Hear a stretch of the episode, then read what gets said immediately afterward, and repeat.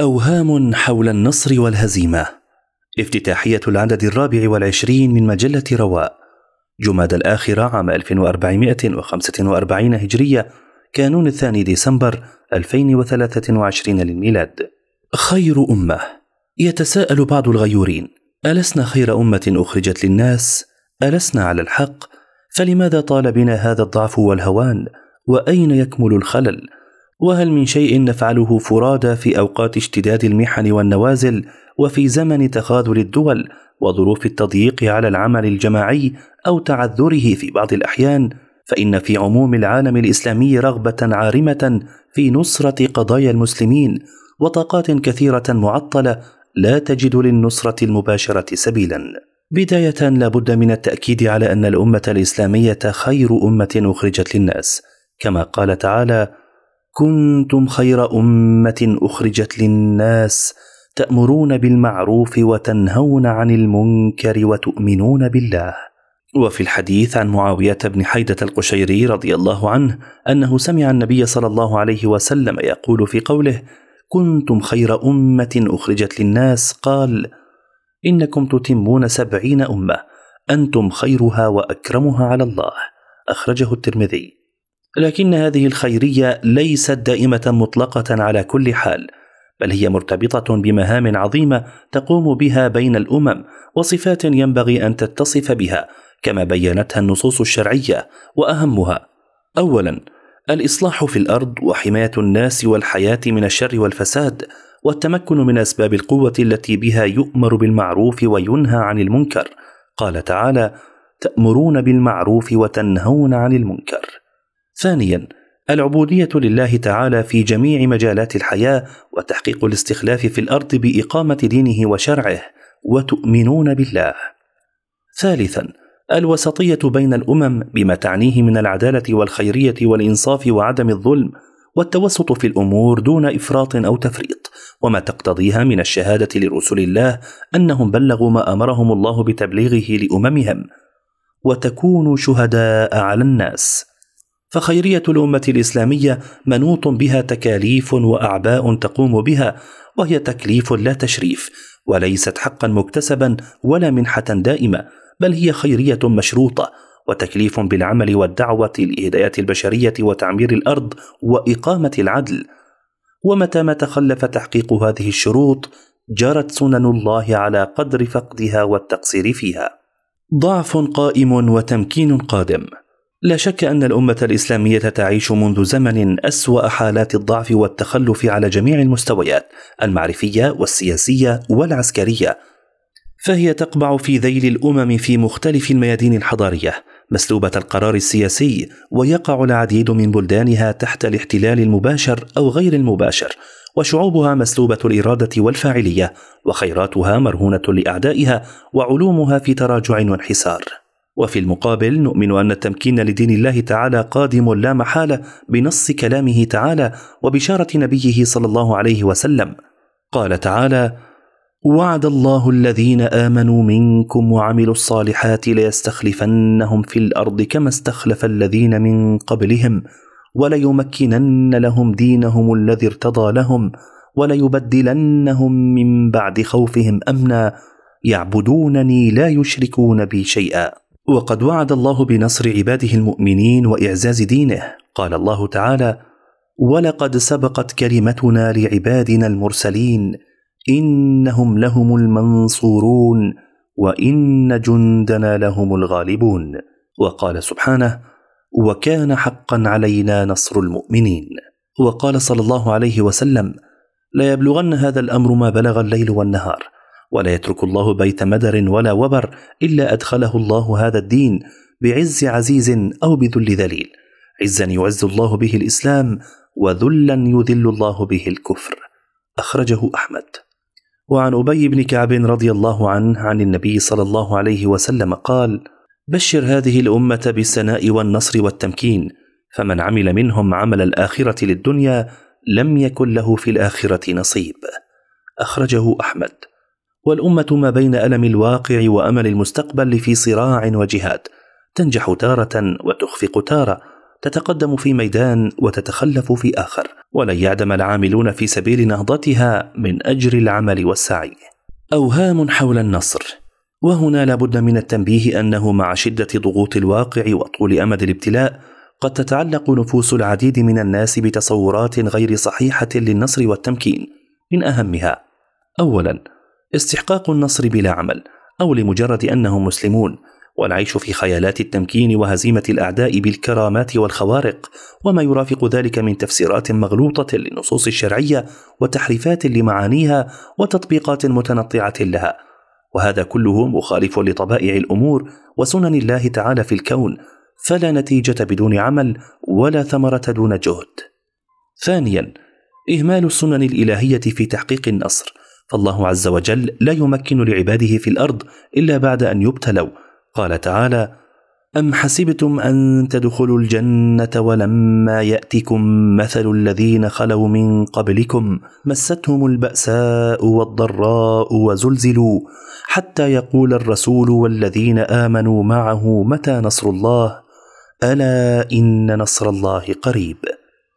ولنا في سيره رسول الله صلى الله عليه وسلم اسوه حسنه.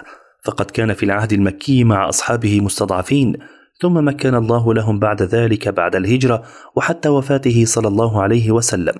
سئل الشافعي رحمه الله أيهما أفضل للرجل أن يمكن أو يبتلى؟ قال لا يمكن حتى يبتلى. ثالثا تقزيم معنى النصر واختصاره بصورة واحدة فحسب وهي التغلب على الأعداء والإثخان فيهم أو إقامة الدولة الإسلامية الراشدة أو الخلافة على منهاج النبوة ونحو ذلك. وهذا وإن كان أهم صور النصر وأوضحها لكنه ليس الوحيد بل هناك صور أخرى للنصر لا تقل أهمية عن هذه الصورة. من صور الانتصار والظهور على الأعداء. للانتصار والظهور على الأعداء معان عميقة وصور متعددة تتجاوز الحسم العسكري. فيما يأتي بيان أهمها وأبرزها. اولا ظهور الحق والحجة والبيان على الأعداء. فالأعداء يدعون بأنهم على صواب وأنهم أصحاب الحق في الأرض وأهل الحجة والبرهان ويتهمون أهل الحق بشتى أنواع التهم والافتراءات فظهور بطلان ادعاءاتهم واتهاماتهم وشيوع ذلك بين الناس هو نصر عظيم. قال تعالى أنا لننصر رسلنا والذين امنوا في الحياة الدنيا قال أبو العالية رحمه الله في قوله إنا لننصر رسلنا. الآية ذلك في الحجة يفتح الله حجتهم في الدنيا ولم يزل رسل الله عليهم الصلاة والسلام يقارعون المشركين بالحجج العقلية والحسية على بطلان معتقداتهم ومواقفهم ويثبتون لهم خطأهم وتناقضهم. فهذا نبي الله إبراهيم عليه السلام قارع قومه بالادله والبراهين الدامغة فما كان جواب قومه إلا أن قالوا اقتلوه أو حرقوه. وإن الأعداء ليبذلون الغالي والنفيس في سبيل طمس معالم الحق وتغييبه عن الناس وتصوير القضايا على غير وجهها تخديرا للشعوب عن نصرة الحق ومحاولة لتشريع باطلهم وعدوانهم وانكشاف كل هذا وظهور بطلانه نصر عظيم وإذان بتغير موازين القوى الشعبية العامة. قال ابن القيم لأن الحجة تسلط صاحبها على خصمه فصاحب الحجة له سلطان وقدرة على خصمه وإن كان عاجزا عنه بيده. وهذا هو أحد أقسام النصرة التي ينصر الله بها رسله والمؤمنين في الدنيا. كما قال تعالى إنا لننصر رسلنا والذين آمنوا في الحياة الدنيا ويوم يقوم الأشهاد وقال السعدي فهذا نص صريح وبشارة بأن كل من جادل الحق أنه مغلوب وكل من تكبر عليه فهو في نهايته ذليل. ثانيا خذلان الكافرين وصرف كيدهم. فقد يتمثل النصر في فشل مخططات الأعداء وذهاب كيدهم أو كف عدوانهم على المؤمنين بمختلف الأسباب. وهذا نصر عظيم وربح كبير للمؤمنين. قال الطبري عند تفسيره لقوله تعالى ليقطع طرفا من الذين كفروا أو يكبتهم فينقلبوا خائبين. وأما قوله أو يكبتهم فإنه يعني بذلك أو يخزيهم بالخيبة بما رجوا من الظفر بكم. أمثلة ذلك أيضا قوله تعالى إلا تنصروه فقد نصره الله إذ أخرجه الذين كفروا ثاني اثنين إذ هما في الغار إذ يقول لصاحبه لا تحزن إن الله معنا. فأنزل الله سكينته عليه وأيده بجنود لم تروها وجعل كلمة الذين كفروا السفلى وكلمة الله هي العليا والله عزيز حكيم. ولو ذهبنا لتعداد أنواع خذلان الأعداء وصور فشل مخططاتهم وهزائمهم لوجدنا من ذلك انواعا كثيرة وصنوفا شتى لو أنها تحققت لكانت المصيبة كبيرة. ويمكرون ويمكر الله والله خير الماكرين. ومن ذلك ما حصل في غزوة الأحزاب التي انتهت دون قتال بل أرسل الله ريحا شديدة على معسكر الكافرين فاقتلعت خيامهم وفروا. قال تعالى يا أيها الذين آمنوا اذكروا نعمة الله عليكم إذ جاءتكم جنود فأرسلنا عليهم ريحا وجنودا لم تروها وكان الله بما تعملون بصيرا. ثالثا اعتراف الأعداء بالهزيمة وفشل مخططاتهم. فتحقق الهزيمة الكلية أو الجزئية والاعتراف بها شديد الوقع على النفس بما فيه من حسرة وألم وانكسار وندم وما يحمله من معاني الفضيحة والفشل. ومن أشهر هذه الاعترافات اعتراف فرعون قبيل غرقه. قال تعالى حتى إذا أدركه الغرق قال آمنت أنه لا إله إلا الذي آمنت به بنو إسرائيل وأنا من المسلمين. ومن ذلك شهادة الوليد بن المغيرة في القرآن الكريم بعدما سمعه من فم النبي صلى الله عليه وسلم فعاد إلى أصحابه ووصف القرآن بكلام جميل يدل على اعترافه بعلو القرآن وظهوره عليهم وكان مما قال والله إن لقوله الذي يقوله حلاوة وإن عليه لطلاوة وإنه لمثمر أعلاه مغدق أسفله وإنه ليعلو وما يعلى وإنه ليحطم ما تحته. أخرجه الحاكم. وفي كتابه Beyond Peace كتب الرئيس الأمريكي الأسبق نيكسون الإسلام عقيدة قوية والعلمانية في الغرب لا تستطيع أن تغالبه وكذلك العلمانية في العالم الإسلامي. إن حقيقة أننا أقوى وأغنى دولة في التاريخ لا تكفي. العامل الحاسم هو قوة الأفكار العظيمة. وهذا بلا شك اعتراف منه بعلو الإسلام وانتصاره. رابعا تخليد ذكر المؤمنين. بأن يبقى اسم المؤمن وذكره إلى ما شاء الله يدعو له الناس ويترحمون عليه ويشيرون له بالفضل والأثر وأنه صاحب حق وصدق وقد يتخذ قدوة ومثلا فيا له من شرف عظيم. فذكر الحسن مما تهفو إليه النفوس ويسعى إليه الناس ولطالما عمد الساسة والرؤساء إلى صنع المجد الكاذب بنصب التماثيل وإطلاق الأسماء على المرافق والميادين بهدف التخليد.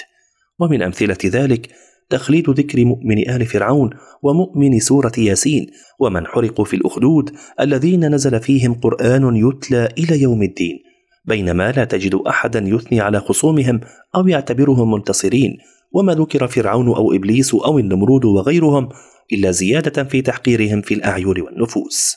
قال أحمد شوقي عن الشهيد عمر المختار ركزوا رفاتك في الرمال لواء يستنهض الوادي صباح مساء. يا ويحهم نصبوا منارا من دم يوحي إلى جيل الغد البغضاء. جرح يصيح على المدى وضحية تتلمس الحرية الحمراء. خامسا الانتقام من الظالمين. فمن سنن الله تعالى الانتقام من الظالمين بشتى أنواع الانتقام في هذه الدنيا مع ما يدخره لهم من عذاب في الآخرة. قال تعالى فلا تحسبن الله مخلف وعده رسله إن الله عزيز ذو انتقام وقال وكذلك أخذ ربك إذا أخذ القرى وهي ظالمة إن أخذه أليم شديد وأخبر النبي صلى الله عليه وسلم أن دعوة المظلوم يرفعها الله فوق الغمام ويفتح لها أبواب السماء ويقول الرب وعزتي لأنصرنك ولو بعد حين أخرجه الترمذي. وقد لا يظهر للناس ما هو هذا الانتقام فقد يكون في الصحة أو في النفس أو في الذرية أو في كثرة الأمراض الجسمية والنفسية وقد يكون بتسلط أعداء آخرين ونحو ذلك. وقد عد النبي صلى الله عليه وسلم إغراق فرعون ونجاة موسى عليه السلام مع قومه انتصارا واحتفل بذكرى هذا الانتصار بصيام يوم عاشوراء مع أنه لم يحصل بينهم قتال. وكذلك كان دعاء نوح عليه السلام لربه بعد أن كذبه قومه أني مغلوب فانتصر.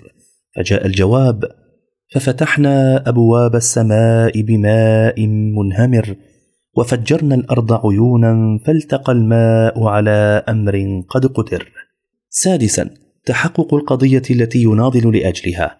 فكثيرا ما يناضل الشخص لأجل فكرة أو قضية ويموت قبل أن يراها أو يرى ثمارها ثم تتحقق بعد مدة من الزمن.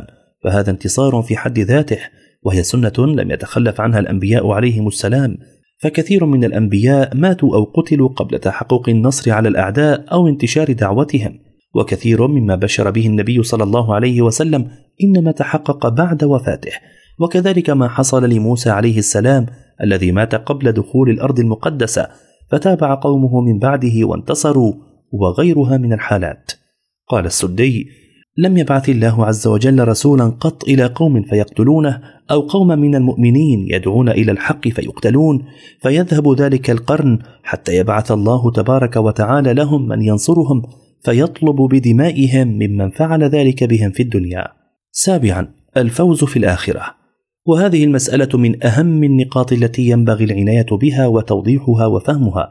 فالدنيا دار ابتلاء وعمل ومجاهدة وما قد يحصل فيها من انتصارات أو تمكين فليس هو الأصل ولا الأكثر زمنا ولا حالا بل النصر الكامل هو الفوز في الآخرة. وإن الدار الآخرة لهي الحيوان لو كانوا يعلمون. وقال سبحانه والآخرة خير وأبقى. وقال أنا لننصر رسلنا والذين آمنوا في الحياة الدنيا ويوم يقوم الأشهاد يوم لا ينفع الظالمين معذرتهم ولهم اللعنة ولهم سوء الدار. وهذه الصورة من صور النصر هي الصورة الأكيدة التي لا تتخلف في حق المؤمنين وأتباع الأنبياء بينما قد لا تتحقق بقية الصور. أو تتحقق بدرجة دون أخرى. ما هو دور الأفراد في أوقات الضعف؟ طرق كثيرا الحديث عما يمكن أن تقوم به الجماعات والمنظمات والدول في العودة بالأمة لمكانتها ودورها الحضاري بما يغني عن إعادته هنا. والسؤال هل يمكن للفرد أن يقوم بشيء من هذه الأدوار؟ وهل يستطيع القيام بشيء في مسار التطور والتعافي للمجتمع والحضارة؟ وهو فرد واحد وخاصة عند تعذر العمل الجماعي أو وجود عوائق وموانع أو مخاطر دونه خصوصا عند وجود ساعة من الوقت والجهد. والجواب لا شك أن للفرد دورا عظيما في النهضة والخروج من الأزمات فالأمة تنهض تبعا لنهضة أفرادها ونهضة الأفراد تبدأ من الأفكار التي يؤمنون بها والتي تتحول إلى سلوك وعمل يحرز التقدم خطوة بخطوة حتى يتحقق الهدف. ومن أهم ما يمكن للأفراد القيام به تجاه أمتهم واحد فهم العقيدة الإسلامية الصحيحة والتمسك بها بعيدا عن تحريف الغالين وانتحال المبطلين وترقيعات أعوان الطغاة والظلمة وإدراك أبعاد الحضارة الإسلامية بخصائصها ومميزاتها وأوجه خيريتها والمهمة التي أناطها الله بها تجاه غيرها من الأمم. فهذا رأس المال والركن الأساس في أي نهوض حضاري. ففي أوقات الضعف والانحلال تضعف الأفكار في النفوس وتضمحل وتتعرض للنسيان والهجر بل قد تتعرض للتحريف والتأويل وفق ظروف الثقافة الغالبة والمسيطرة كما هو المعتاد من تأثر الضعيف بالقوي فالعمل ومكابدة المشاق والنهوض والانتصار تحتاج إلى عقيدة صافية وإيمان راسخ ويقين ثابت. اثنان الثبات على الدين والتمسك بالهوية والقيم الثقافية والاستعانة على ذلك بالعبادات والطاعات. ولذا كانت العبادة وقت الفتن واختلاط الأمور وتخبط الناس وانهماكهم في الدنيا كهجرة إليه صلى الله عليه وسلم كما جاء في الحديث. ولا شك أن لهذا الثبات دورا مهما في الحفاظ على المبادئ وتماسك الهوية ورفع روح الانتماء والاعتزاز بالمبادئ والقيم. ثلاثة فهم الواقع الذي تعيشه الأمة فهما صحيحا والوعي بمخططات الأعداء وحروبهم الفكرية والنفسية والاجتماعية مع معرفة نقاط الضعف وعوامل القوة والفرص المتاحة للإفادة مما يقدمه العصر من أدوات ووسائل تفيد في طريق التحرر والنهوض. رابعا أربعة الدفاع عن هذه المعرفة والفهم ومقاومة كل ما يضعفها والرد على الشبهات والطعونات فيها للحفاظ على الفكرة ناصعة البيان وإبقاء الجذوة مشتعلة في النفوس دون كدر أو غبش. خمسة نقل الوعي والمعرفة والمبادئ والقيم من جيل إلى جيل وتربية الأجيال على هذا الوعي وتنشئتهم على مخاطر الطريق ومصاعبه مما يزيدهم صلابة وقوة واستعدادا للتحمل والمواصلة وليقوموا بدورهم في نقلها للأجيال التالية مما يعززها ويبقيها حية. ستة العمل على إشاعة الاهتمام بقضايا الأمة وشعور الجسد الواحد وتعزيز التكافل الاجتماعي والتضامن بين المسلمين في المحافل واللقاءات والتجمعات بهدف تقريب النفوس من حالة وحدة الصف واجتماع الكلمة والإبقاء على القضايا الملتهبة والجراح النازفة والدفع بها نحو الحل النهائي ضمن الاهتمام العام. سبعة بث الأمل والتفاؤل الصحيح المنضبط الذي يدفع إلى العمل والبذل وإحداث التغيير الإيجابي ودفع اليأس والإحباط والتشاؤم الذي يدفع إلى القعود عن العمل وربما التحول إلى معول هدم وإفساد بحجة أنه لا فائدة مع الحذر من التعلق بالأوهام والتصورات غير الصحيحة للنصر والتمكين. ثمانية التضامن والتكافل الاجتماعي وتقديم المساعدة بالمستطاع ولو كانت بإظهار التعاطف والدعم والتشجيع فالدعم المعنوي له أكبر الأثر في التثبيت على الحق وعدم التراجع وتشجيع الآخرين على تقديم يد العون والمساعدة. تسعة. بذل الجهد فيما يعود على المجتمعات بالبناء والنهضة. كالتعلم وتطوير المهارات والاستفادة مما أبدعه الآخرون لا سيما وقت الأزمات. والتفاعل الثقافي بهدف التفاهم والتواصل مع الثقافات الأخرى لنقل وجهة النظر إليهم وإطلاعهم عليها وتعزيز المشاركات المجتمعية كالأعمال التطوعية والمبادرات غير الربحية وغيرها حيث يمكن لهذه التجارب أن تنمي الخبرات وتعزز فاعلية الأفراد بما يؤهلهم لأدوار مجتمعية قيادية في المستقبل وعند الحاجة إليها. عشرة دعم جماعات الضغط وجمعيات المجتمع المدني والعمل بالمتاح في أرويقة المحاكم المحلية والدولية.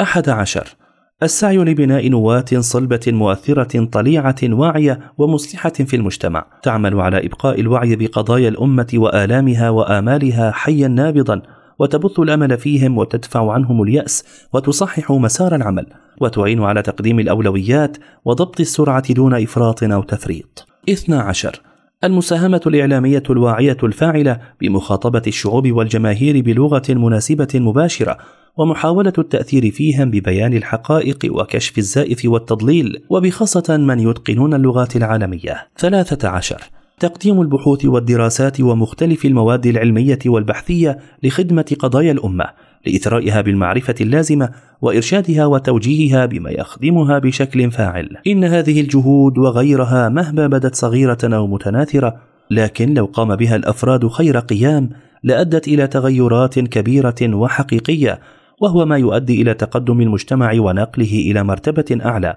والتي تؤدي بدورها إلى نقلة أخرى وهكذا تستمر المسيرة فتبلغ الأمة بعض أهدافها وتحقق بعض غاياتها إلى أن يأذن الله بالتغيير الشامل الذي لا يأتي دفعة واحدة بل يكلل الجهود الكثيرة المجتمعة.